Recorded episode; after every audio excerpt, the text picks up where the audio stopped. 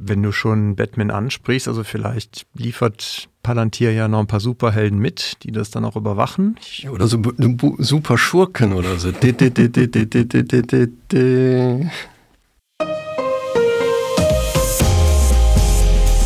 Herzlich willkommen zum Datenschutz Talk, Ihrem Podcast für die Themen Datenschutz und Informationssicherheit.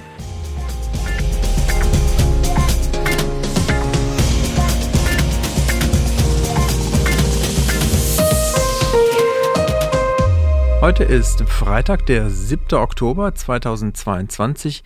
Mein Name ist Heiko Gossen und ich begrüße Sie wieder recht herzlich zu unserer Rückschau auf die Woche der Datenschutzwelt. Wir gucken wie gewohnt auf das, was passiert ist und was an Themen so für Sie, für Ihre Unternehmenspraxis und alle anderen, die sich für Datenschutz interessieren, relevant sein könnte.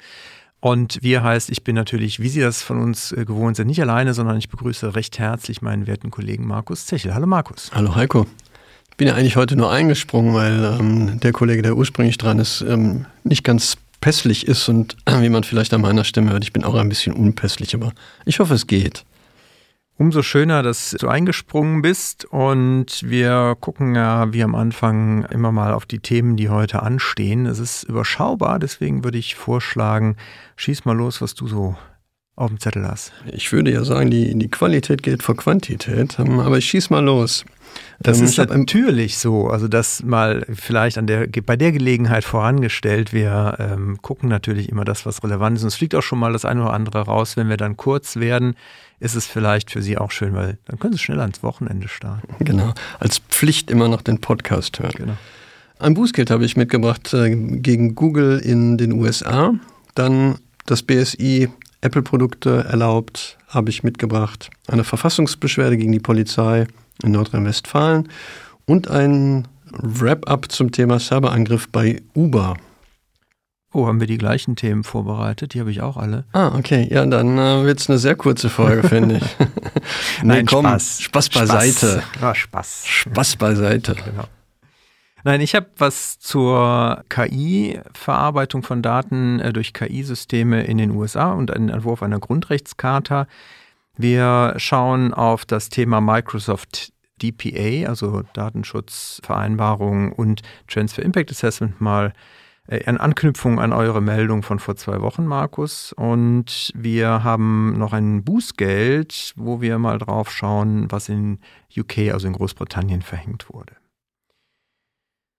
Es ist also überschaubar. Wenn am Ende noch Zeit ist, erzähle ich ja noch ein bisschen vom Urlaub. Und ja, schön, du bist ja aus dem Urlaub wieder. Wir haben uns auch alle sehr gefreut, dass du zurück bist. Ja. Das, das, muss, ich, das muss ich sagen. Das muss ich sagen. Das sagt er ohne rot zu werden. Das, das muss ich sagen. ich werde bezahlt hierfür. Leg los, komm. Okay. Ich muss mich selber korrigieren. Ich hatte angekündigt, dass es ein Bußgeld gegen Google ist, aber eigentlich ist es tatsächlich so, dass Google sich mit dem US-Staat Arizona geeinigt hat auf eine Zahlung von 85 Millionen US-Dollar. Hintergrund ist hier, dass Arizona Google vorgeworfen hat in einer Klage aus dem Jahre 2020, dass Daten gesammelt werden, obwohl die Abschaltung vorgenommen worden ist. Und du erinnerst dich wahrscheinlich, dass wir in der Kalenderwoche 33 schon über einen identischen Sachverhalt berichtet hatten. In Australien, da durfte Google ähm, 60, umgerechnet 60 Millionen US-Dollar bezahlen. Also hier ist es jetzt so 85 Millionen ähm, US-Dollar zahlt Google, damit die Klage eingestellt wird. Und natürlich ist es wie immer so, dass der Sprecher von Google gesagt hat, das ist ja heute alles ganz anders und äh, kann es gar nicht nachvollziehen. Also tatsächlich sind die Einstellungen wohl schon, schon geändert worden. Und heute werden diese Daten nicht mehr gesammelt. Alte Android-Einstellungen. Und ich kann mich erinnern, dass du schon mal auf so einen Sachverhalt auch hier im Podcast eingegangen bist, auf so Hinweise, ja, das war ja früher solch habe auch das Bild im Kopf, ich stehe vor Gericht und sage, der Richter will mich verklagen und ich sage, Herr Richter, aber der Diebstahl, den ich begangen habe, der ist doch jetzt schon zwei Jahre her, da wollen Sie mich doch heute nicht für verurteilen, oder? Ja. Naja. Genau, der Geschwindigkeitsverstoß, der war doch letzte Woche, der ist doch schon lange rum. Schon lange rum, genau. Und das war doch eine Einstellung an einem Fahrzeug, die heute schon gar nicht mehr möglich sind. Machst du weiter? Sehr gerne. Ich hatte es schon angedeutet, Grundrechtscharta für KI-Systeme in den USA. Und zwar hat das Weiße Haus diese Grundrechtscharta, einen Entwurf dafür zumindest für KI-Systeme vorgestellt. Und zu den Prinzipien, diesen fünf Prinzipien, die dort aufgeführt werden, gehören halt auch Datenschutz und ja, Erklärbarkeit. Hintergrund ist halt, dass auch in der Vergangenheit wohl schon der amerikanischen Gesellschaft aufgefallen ist, dass halt KI-Systeme nicht immer nur zum Vorteil von Bürgern und anderen Betroffenen eingesetzt werden. Und von daher hat man jetzt halt mit diesem Entwurf eine Initiative gestartet, um KI-Systeme halt zu verbessern. Und diesen Entwurf, der enthält halt ein Handbuch auch für die Schutzmaßnahmen, die dann integriert werden können, um diesen Prinzipien gerecht zu werden. Die US-Regierung will damit halt die KI-Systeme vertrauenswürdiger machen und äh, deswegen halt diesen Entwurf dieser ja, Bill of Rights, wie es im Amerikanischen heißt. Diese fünf Grundsätze äh, sollen halt dadurch die negativen Auswirkungen, die halt durch KI-Systeme entstehen können, Davor sollen die Bürger und Bürgerinnen, aber auch Gemeinden und andere Verwaltungen etc. entsprechend geschützt werden. Es gab dazu begleitend dann noch ein Faktenblatt, was veröffentlicht wurde und da sind dann auch schon Maßnahmen äh, drin definiert, die halt durch die FTC, die das Ganze dann auch in Zukunft überwachen soll, diese Maßnahmen, sind halt schon bestimmte Sachen initiiert, wodurch man diese, diese ähm, Grundsätze dann auch entsprechend weiter vorantreiben möchte, dass KI-Systeme dann danach auch entsprechend weiter entwickelt und betrieben werden. Das sind halt, finde ich, persönlich ganz gute äh, Ansätze, weil man halt Privacy by Design zum Beispiel dann auch da drin findet. Also das heißt, das Thema Privatsphäre ist in den USA halt eins, was in meiner Wahrnehmung zumindest einfach auch langsam einfach ein bisschen mehr Gewicht bekommt. Und von daher freut mich das natürlich erstmal ganz grundsätzlich für die Menschen dort. Und äh, auf der anderen Seite gibt es natürlich auch immer so ein bisschen Hoffnung, dass wir halt letztendlich auch mit den USA einfach mal irgendwann vielleicht Voraussetzungen haben, die einen Datentransfer einfach nicht mehr so schwierig machen. Ich denke, das wird dann irgendwann durchsickern und ein Verständnis ähm, auch auf der Produktseite mit sich bringen. Jetzt ist es nur KI, aber nachher sind es dann auch vielleicht andere Tools, die man einsetzt und das Privacy by Design irgendwie ein Ansatz ist, den man verfolgen muss, weil es eben den Grundrechten und den Grundfreiheiten der Menschen entgegenkommt. Finde ich super. Ja, vor allen Dingen, weil es halt, ne, in den USA, das wissen wir, es gibt ja einige Bundesstaaten, die schon Datenschutzgesetze ja auch haben oder in der Pipeline haben was aber für uns natürlich immer etwas schwieriger ist, weil es halt eine Bundesstaatenregelung dann ist. Das heißt, wir können dadurch nicht grundsätzliche Verbesserungen des Datenschutzniveaus in den gesamten USA antizipieren. Und hier haben wir jetzt halt von der Regierungsseite was auf Bundesebene und wie gesagt, wenn da das Thema auch ein bisschen höher aufgehangen wird, glaube ich, dann hat das schon vielleicht eine gute Signalwirkung. Ich habe fast den Eindruck, dass es die amerikanischen Wochen äh, sind im, im Datenschutz-Talk, weil ich habe was, was auch im weitesten Sinne mit den USA zu tun hat. Das Bundesamt für Sicherheit in der Informationstechnik hat iPads und iPhones freigegeben für Verschlusssachen, die als nur für den Dienstgebrauch gekennzeichnet sind. Tatsächlich ist es nach ähm, Aussage von Heise so, die den BSI-Präsidenten Arne Schönbaum zitieren, dass hier die Freigabe von handelsüblichen Produkten für die Verarbeitung von Informationen mit besonderem Schutzbedarf ein Novum sei. Ähm, das BSI hat es sich wohl nicht leicht gemacht. Die haben sich die Sicherheitseigenschaften der Geräte und der Betriebssysteme, also iOS und iPadOS, angeguckt und haben wohl festgestellt, dass die integrierten Apps für E-Mails, Kalender und Kontakte als sichere mobile Lösungen anzusehen sind. Das gilt aber nur unter bestimmten Prämissen. Das muss man auch weiterlesen. Also so muss die sichere Verbindung über VPN hergestellt werden. Es muss ein Mobile Device Management geben. Und die Nutzer müssen auch Vorgaben einhalten, die man wohl hier dann initiiert hat, damit man das entsprechend auch nutzen kann. Aber ich finde es, finde es eine ganz, als bekennender Apple-Fanboy finde ich das natürlich positive Nachricht, dass das BSI jetzt die Produkte halt auch für Verschlusssachen freigegeben hat. Definitiv, weil ich meine, es ist natürlich auch da ja so, dass ne, die Menschen Bedürfnisse haben an mobile Devices und äh, von daher ist es natürlich auch, auch dahingehend gut und die Maßnahmen, die begleitenden, sind ja auch nachvollziehbar. Hm. Ich würde ein Thema aufgreifen, was ihr vor zwei Wochen schon hier angesprochen habt, nämlich dass Microsoft ein neues DPA veröffentlicht hat.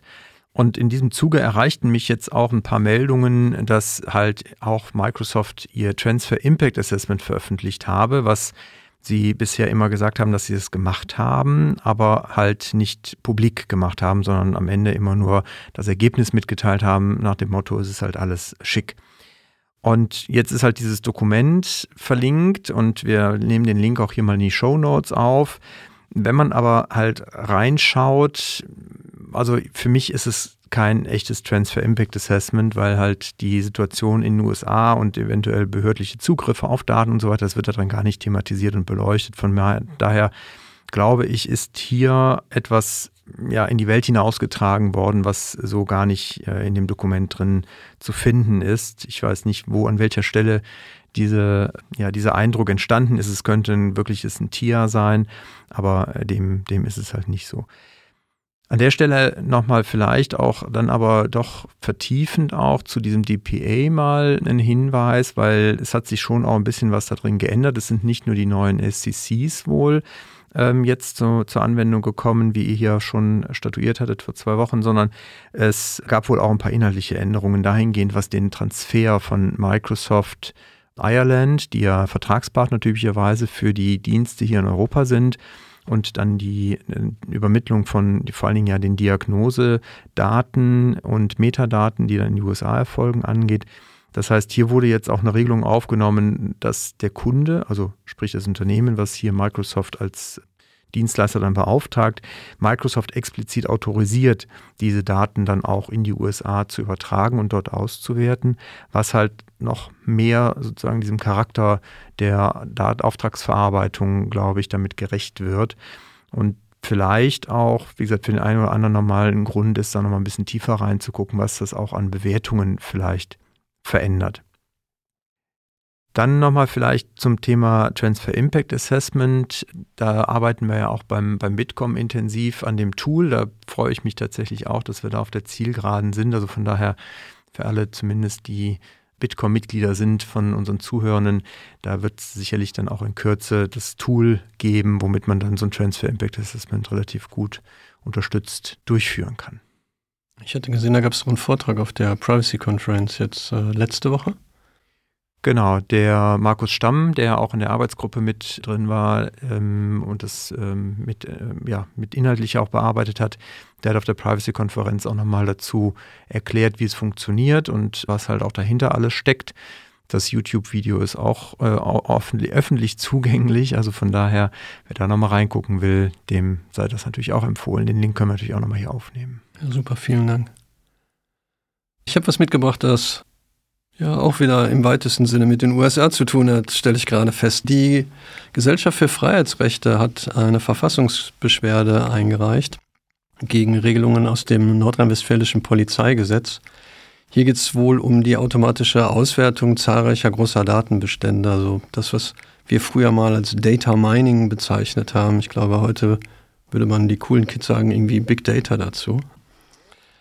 Aber ähm, wir haben schon mal in einer ähnlichen Konstellation darüber berichtet in der KW10, weil Hintergrund ist hier, dass unter anderem der Softwarehersteller oder die, die Software Gotham vom umstrittenen Firma Palantir mit, mit eingesetzt wird. Und da hatten wir aus Bayern berichtet.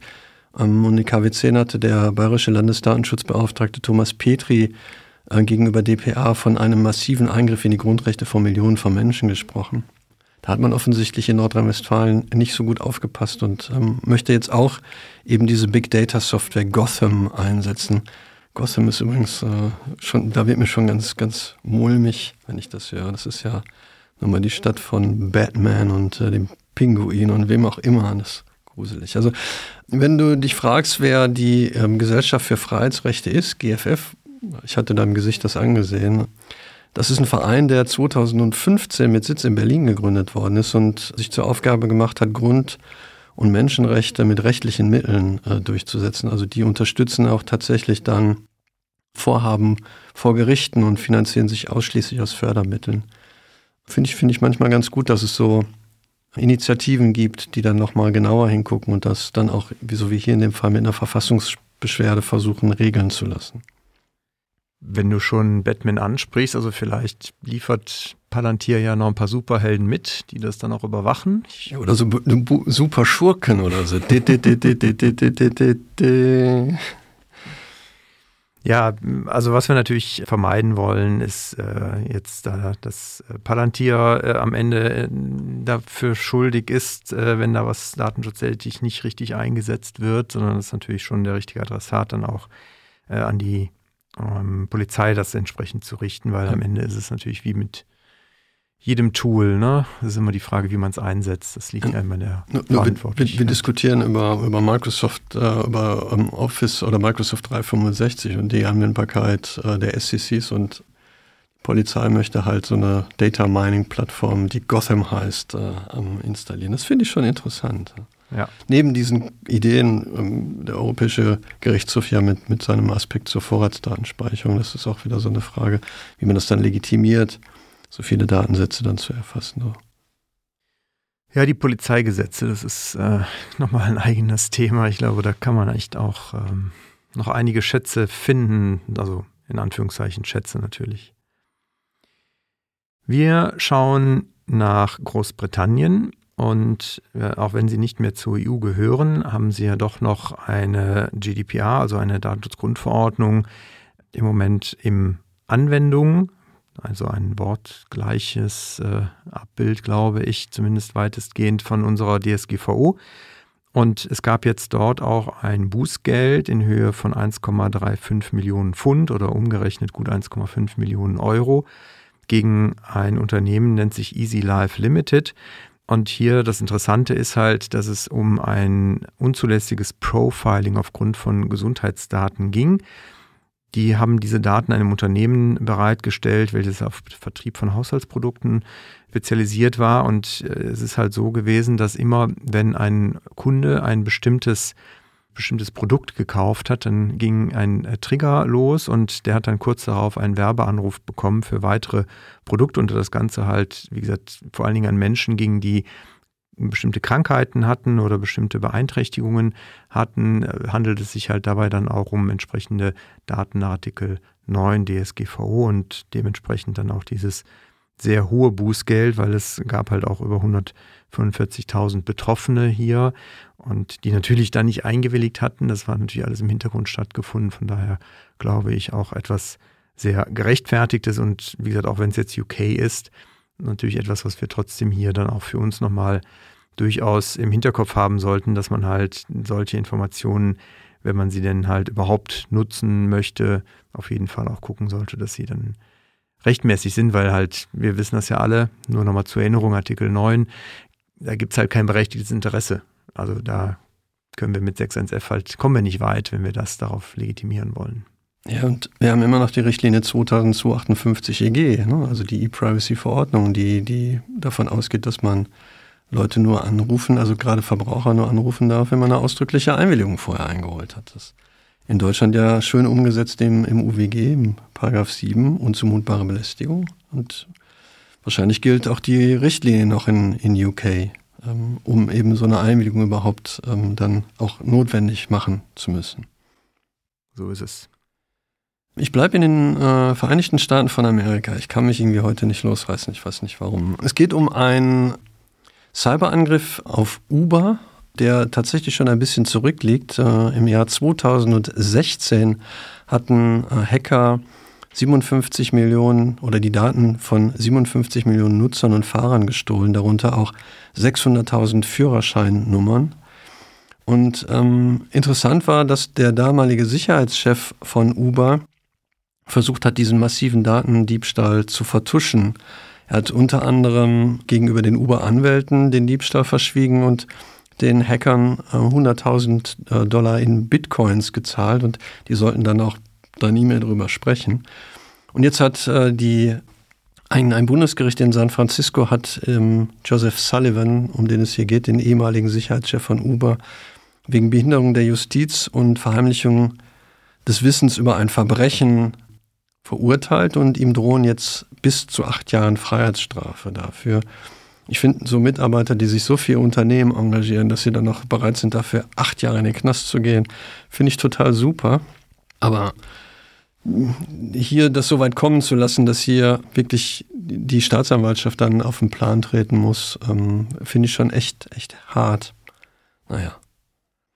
Definitiv, ja. In diesem Sinne, Markus, dir herzlichen Dank. Immer gerne, Heiko, dir auch vielen Dank.